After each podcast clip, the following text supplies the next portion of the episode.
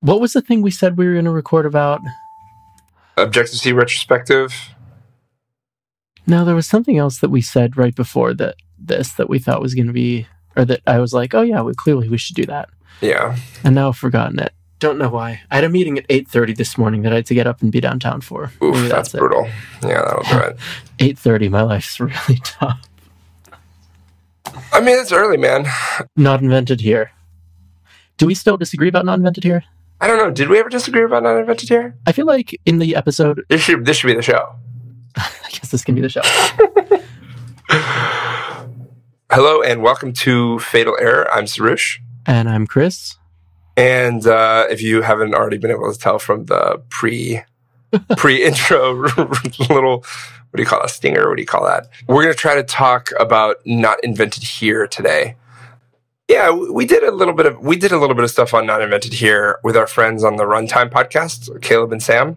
But I mean, especially lately, I feel like I have been running into this more and more, and I just can't tell if I'm crazy or if Well, um, I'm the only sane one. So, you know, this is going to be my weekly uh, weekly therapy session of programming. Um, how, Okay. you, how, how are you doing, Chris? I'm doing pretty well. Uh, I I mean, we're recording this a little bit in advance, so this may not be totally accurate when when everyone hears this. But I had a, a relatively boring week at work with sort of a lot of um, project management sort of work and getting acquainted with the code base I'm going to be working in for the next few months. So I haven't done any really interesting programming things for uh, for the better part of the last week. So I'm uh, really going to lean on you here for interesting programming things. So, if, if I had to guess, I would say this not invented here topic idea is coming from you because you are currently uh, rewrite or, or you're writing an app in Objective C. You've been rewriting your promises implementation in Objective C.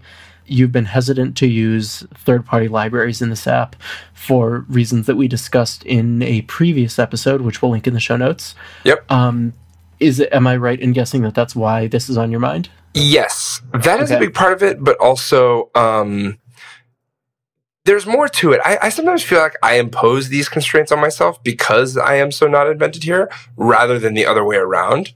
Like, I don't think this is necessarily the wrong call for this app, but we can make this app work if we did have dependencies. Um, but it, it shows itself in other places too. So, like, um, in uh, for the Beacon app, uh, for the server side, we needed the ability to talk to Twitter, and there was code that existed to like talk to Twitter and like do the OAuth stuff. But instead of using it, I like basically rewrote it, and I don't know if that was a good use of time. Um, Well, At the time, I think you had a good reason for rewriting it, right? Which was that the code that you found didn't work. yeah, it, I think it didn't Um, I thi- compile on Linux. I'm remembering that correctly, right? There was I something. think so. It didn't compile on Linux, or maybe it wasn't compatible with the current Twitter API, something like that. Yeah, I think it was compatible with Twitter. I think it was the Linux thing, and then also like it made assumptions about what form you wanted the like callbacks in, right? And I wanted synchronous code, and it all assumed asynchronous stuff. And um, I was like, well, really, the only thing I care about in this is I care about the OAuth um, signature generator. Um, but also the way that it was written, like, didn't allow you to easily pull that out. So I pulled out the car- the parts of it that I thought were important, built an OAuth signature generator, which is actually really open source because I think it's um, a nice, concise piece of code. Yeah, and I'm sure. I mean, if you had to write that, I'm sure other people will find it useful too. Yeah, definitely. And even for understanding, like, okay, how does OAuth really work? You could look at this code, and I think it would give you a pretty good picture of it. Or another example from from very long ago was uh, when I was working on the backchannel API. That also didn't have any dependencies. The excuse then was that I couldn't bring in, let's say, Alamofire or whatever to do um, network requests because uh, I couldn't impose those third party dependencies on somebody else when I'm already imposing my, my own self as an SDK. Um, yeah, and yeah. I, I mean, I think that's reasonable. I remember discussing that with you at the time. Yeah, I think it was the right decision too. Um, and I'm glad, I'm glad that I did it that way. And so one of the things that I ended up doing was I wrote a multi-part like request builder is what I called it. And we can link in the show notes because the, the back channel API is all open source. So people can actually go look at that code. but yeah, so I, I wrote like a multi-part thing, and both with the multi-part thing and the OAuth thing, I feel like I now actually understand how they work and why they are the way that they are because I wrote a version of them. And so that seems important, but also like your time is very valuable and like why waste time like figuring out some technology when you could just, you know, use somebody else's code? Well, I think yeah, I, th- I mean that's a really good question. I think maybe a better way to phrase that is how do you figure out how to balance what is a waste of time and what is a valuable like learning experience or a valuable um, use of your time to produce some library that you need. Yeah, I think that's a good way. And I, there are metrics. It, like, it's not necessarily waste of time. Right. Um, you're not going to pull in, like, I needed map in Objective C. You're not going to pull in a dependency for that. It's not going to happen. But on the other hand, like, you're not going to rewrite UIKit. So there has to be some heuristic somewhere in the middle there. Although, you know, some people have been known to rewrite yeah. UIKit, crazy as they may be. Um, Shout out to uh, going full Brichter. yeah. Was going to say yeah. shout out to Letterpress. Yeah, that's right. So I think there's there's definitely a balance, right? Somewhere between map, the function, and UIKit. But I just and like there's heuristics you can use to like try to figure out what that balance is, right? Like, um, do I want to learn the underlying technology behind this? How complicated is this thing? Um, is it proprietary? Like, could I even write it if I wanted to? Is it uh, a lot of work for very little benefit. Um, what exactly is the benefit of writing it yourself? I per- I personally enjoy like the control over writing exactly the interface that I want, um, knowing exactly the code, the implementation that's in there, knowing that there's no weird swizzling or anything like that. Which a lot of these third party SDKs will do, especially for analytics stuff. Yeah, especially with some of the like analytics SDKs and SDKs from bigger companies or SDKs that try to do a lot of things for you. You do have to look very carefully at the code and see like really what's what's happening under the hood. Yeah, and you, you can't just trust them, you know. Right, and maybe sometimes you can't look at the code, in which case that really is something to to weigh in your decision. Yeah, and there's this um, there's this quote that like truly haunts me about this stuff. And I'm not sure if you're familiar with Will Shipley. He's like a person in our industry. Yeah. Yeah. He writes on his blog about John Carmack, the guy that made Doom. He writes Carmack codes with a complete picture in his head of what parts he needs to make a whole. Back then, with every generation game engine, he'd start over from scratch. I mean, really from scratch, not namby pamby. I rewrote some of the code and called it scratch. Since his engines ran on a variety of machines and OSs, he wrote every damn function himself. Carmack needs to log something, Carmack, Carmack writes a logging function. New generation of engine, new logging function everything from scratch. Because I was young, super anal, and wasn't on SSRIs back then, I once asked Carmack why he didn't use libraries for common why he didn't use libraries for common functions that he could share between engine revisions. Carmack's a super nice guy, but uh, on the, this one instance, he used the "well, I think my methods work pretty well" defense, and I never suggested coding style changes again and and then he says, um, you know, in case the first concern you have as well, that just means John Carmack's code is completely impenetrable, right? Like nobody could read this but him. But Will goes on and he writes, "Don't take this to mean his code was spaghetti. It was actually some of the easiest to understand code I've ever worked with. It almost had an indescribable quality of obviousness. Like you know, when a really good teacher explains something, it seems obvious. That's what his code was like. Hmm. So, and I just like always fall back to this code, this this this this quote and it it I don't know. I'm I'm stammering. So, are you more in the Carmack camp here of you're going to write the stuff yourself because it's clear and you understand it and it works exactly how you want it to? Yeah, and like you know, maybe the first time you write it is going to be kind of hard, but the second time, the third time you write it, you're just going to be it's going to pour out of your fingers. Yeah. Um, and I mean, I don't want to be self-aggrandizing. I'm not John Carmack, but like there is clearly some precedent in the industry for someone who is a very good programmer who doesn't use libraries like that. One other potential argument here is that if you're writing something that you know how to write, you're not really thinking about it actively, which means you can be thinking about other stuff while you write the code. And by the time you get to the next hard thing you have to write, you've already thought about it and you can continue writing code and you can maintain some sense of momentum um, while you program. That's a feeling I've had sometimes, which has been kind of nice, but I don't know if that's quantifiable. As opposed to just um, like taking a break from coding entirely to think about and plan the next like hard thing that you're writing. Yeah, and then you lose the momentum and you're done. So like you yeah. do pod install to install your Twitter thing for your OAuth, and then you're like, okay, well, how do I use this thing? Go read documentation, go figure this stuff out, go figure that stuff out. Eventually, you figure out what how to use the thing, but you still don't know what exactly you want to do, and then you're like, I I like am stuck. And so maybe you like go for a walk, go take a shower, come back if you work from home, you can take a shower. Um, otherwise, in office, I mean, some offices have showers. This is a tangent, uh, but then you basically like lose that momentum. And I've I've I've felt that sense of like it's almost like flow, but you're like filling in the spaces between the flow so you don't slow down, and that can be kind of nice. But I don't know if that has anything to do with not invented here or like just writing code that you're comfortable writing. I mean, I think that it may be more the latter, but that seems like a valid point.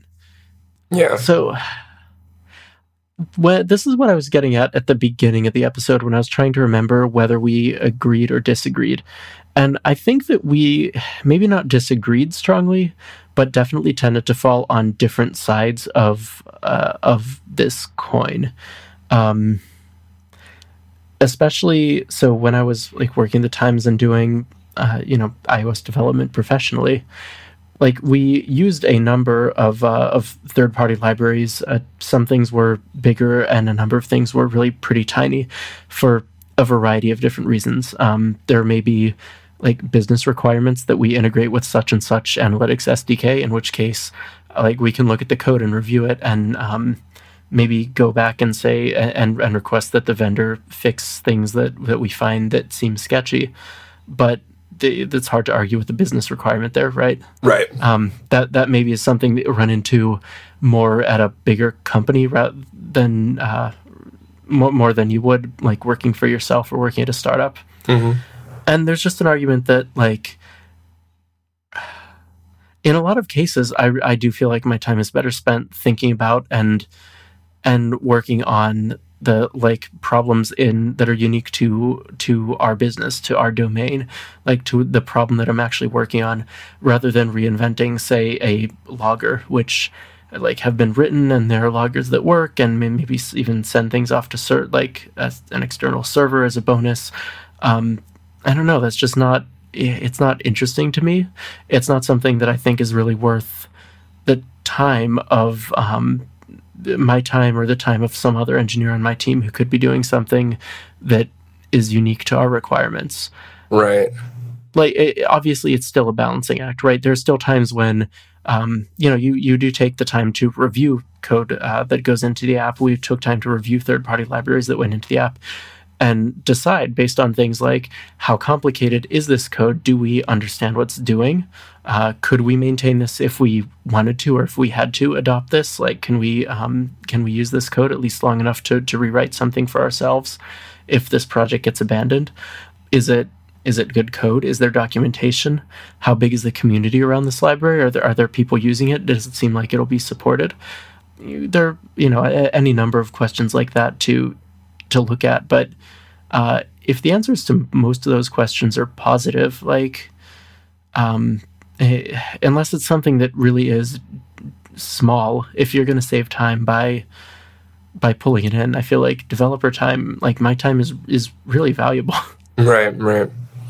Yeah, it's and it's interesting because like everything you said, I don't disagree with any of it, but I think there are cases where someone with the perspective that you have would pull in a library and someone with the perspective that I've had that I have wouldn't, even if they don't disagree on the sort of qualitative. Yeah. Um, yeah.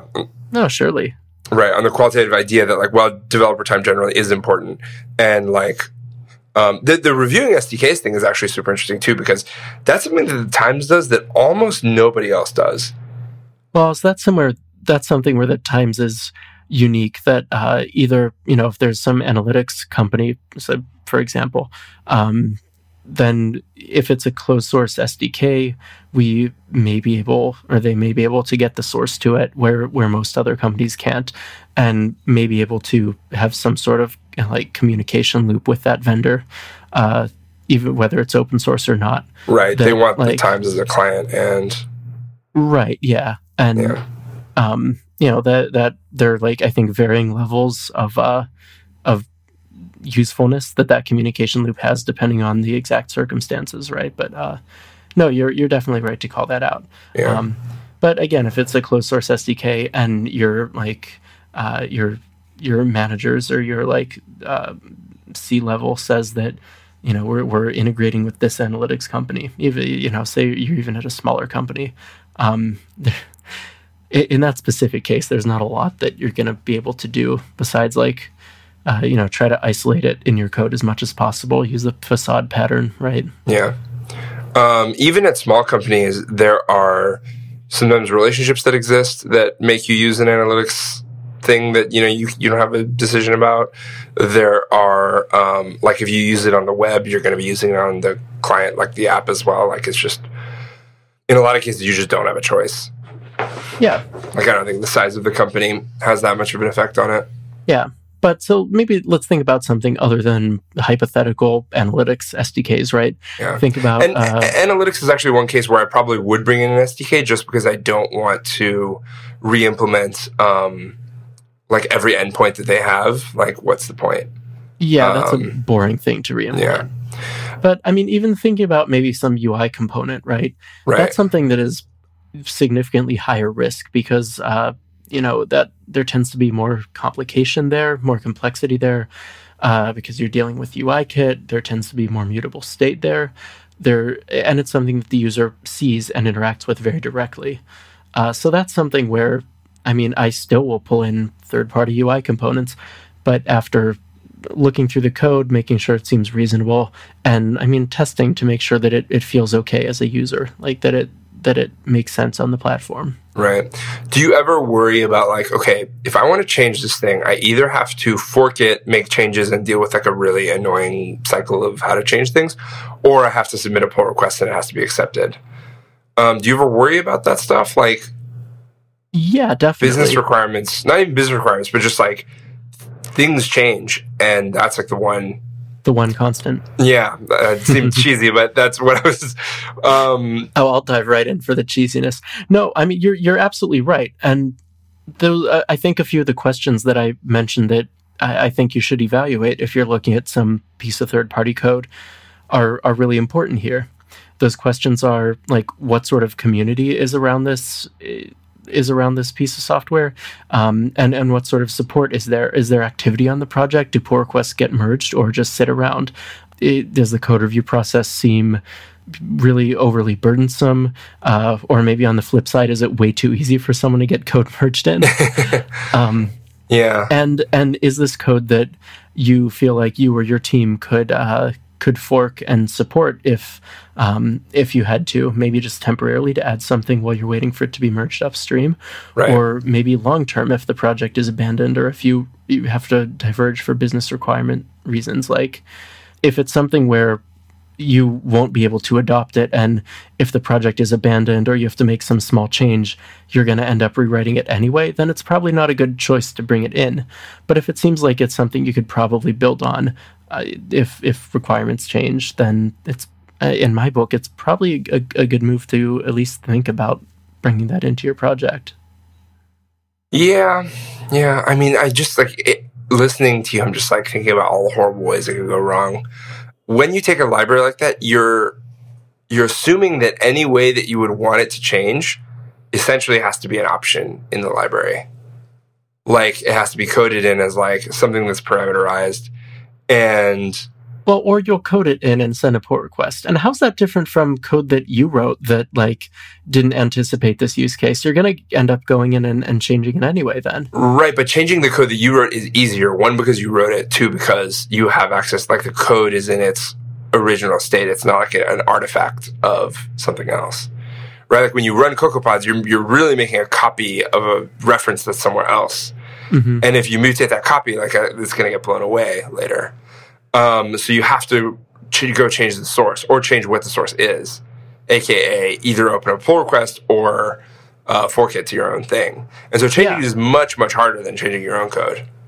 Yeah, but you're not going to have to do that for, uh, in my experience, probably even the, the maybe not the vast majority, but the majority of dependencies that you pull in, you probably will never have to touch. Yeah. And like, we'll never have to change in that way.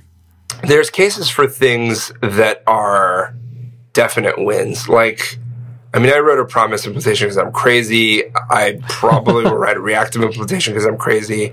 But I think that's a really good example of something that like you really shouldn't like. Yeah. That's where I feel my own ideology falling apart. Is like I know now from writing a promise implementation that there's so many weird edge cases, ordering bugs, just like things that you would not think synchronization bugs Yeah. in your in your eventual like reactive programming implementation. Yep, all of it. And there's a lot of things that go wrong and it's a it's designed to be flexible. So I think like that's something where like okay, pull in the pull in the um uh pull in the the library. Another thing there is there's a decent amount of documentation for existing reactive libraries where there might not necessarily be a good amount of documentation for like this, you know, global spinner or whatever pod that you're Yeah. gonna pull in. Yeah. Or like custom alert view library. Just won't have as much documentation. Yeah. Yeah, I, I one thing that I, that I do find interesting is I have no compunction with going to GitHub, finding something that I like, and copying the code out of it and like making it my own. That's something I do actually pretty frequently. Okay. Well, that's I'm basically adopting that piece of code, and that actually resolves a lot of the concerns I have. One, it's it's still easy to change because it's not artifact based. Um, two, I now know how it works because I've messed with it enough and rearranged it enough to where I understand what each component is doing, which I think is like important to know how to like change and fix stuff. It also gets some of the benefits of I didn't have to write every single part of it; I just had to write some parts of it. So that's that's basically like how the OAuth thing happened. Is I like looked at how something else did it and modified that code to make it look the way I wanted it to look. Um, and it can match your coding guidelines, styles, spacing, variable names, everything. well, that makes sense. This sounds like kind of a a, me, a medium point between uh Yeah, between yeah yeah.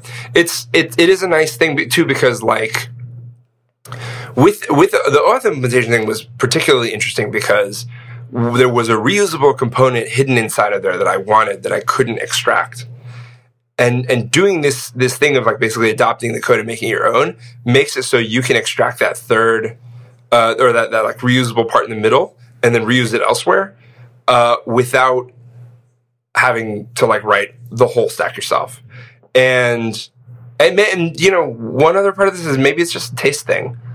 You know, some people like two spaces for tabs, and some people like four spaces for tabs, and they just have sensibilities, and they have or spaces and tabs is a bad example. Um, a better example would be like you know maybe small classes versus big classes. Although it seems like there's a right answer there and a wrong answer, but basically, like people have seen bad things in their time, and they're trying to avoid those bad things. I mean, it may be like spaces and tabs where just it's there's you can make arguments on either way, but it kind of falls down to a personal taste or a personal balancing of um Right. But it's more intense than Space versus Tabs because it's not just graphical or just an appearance. It, it does actually have functional ramifications for how you work with your code.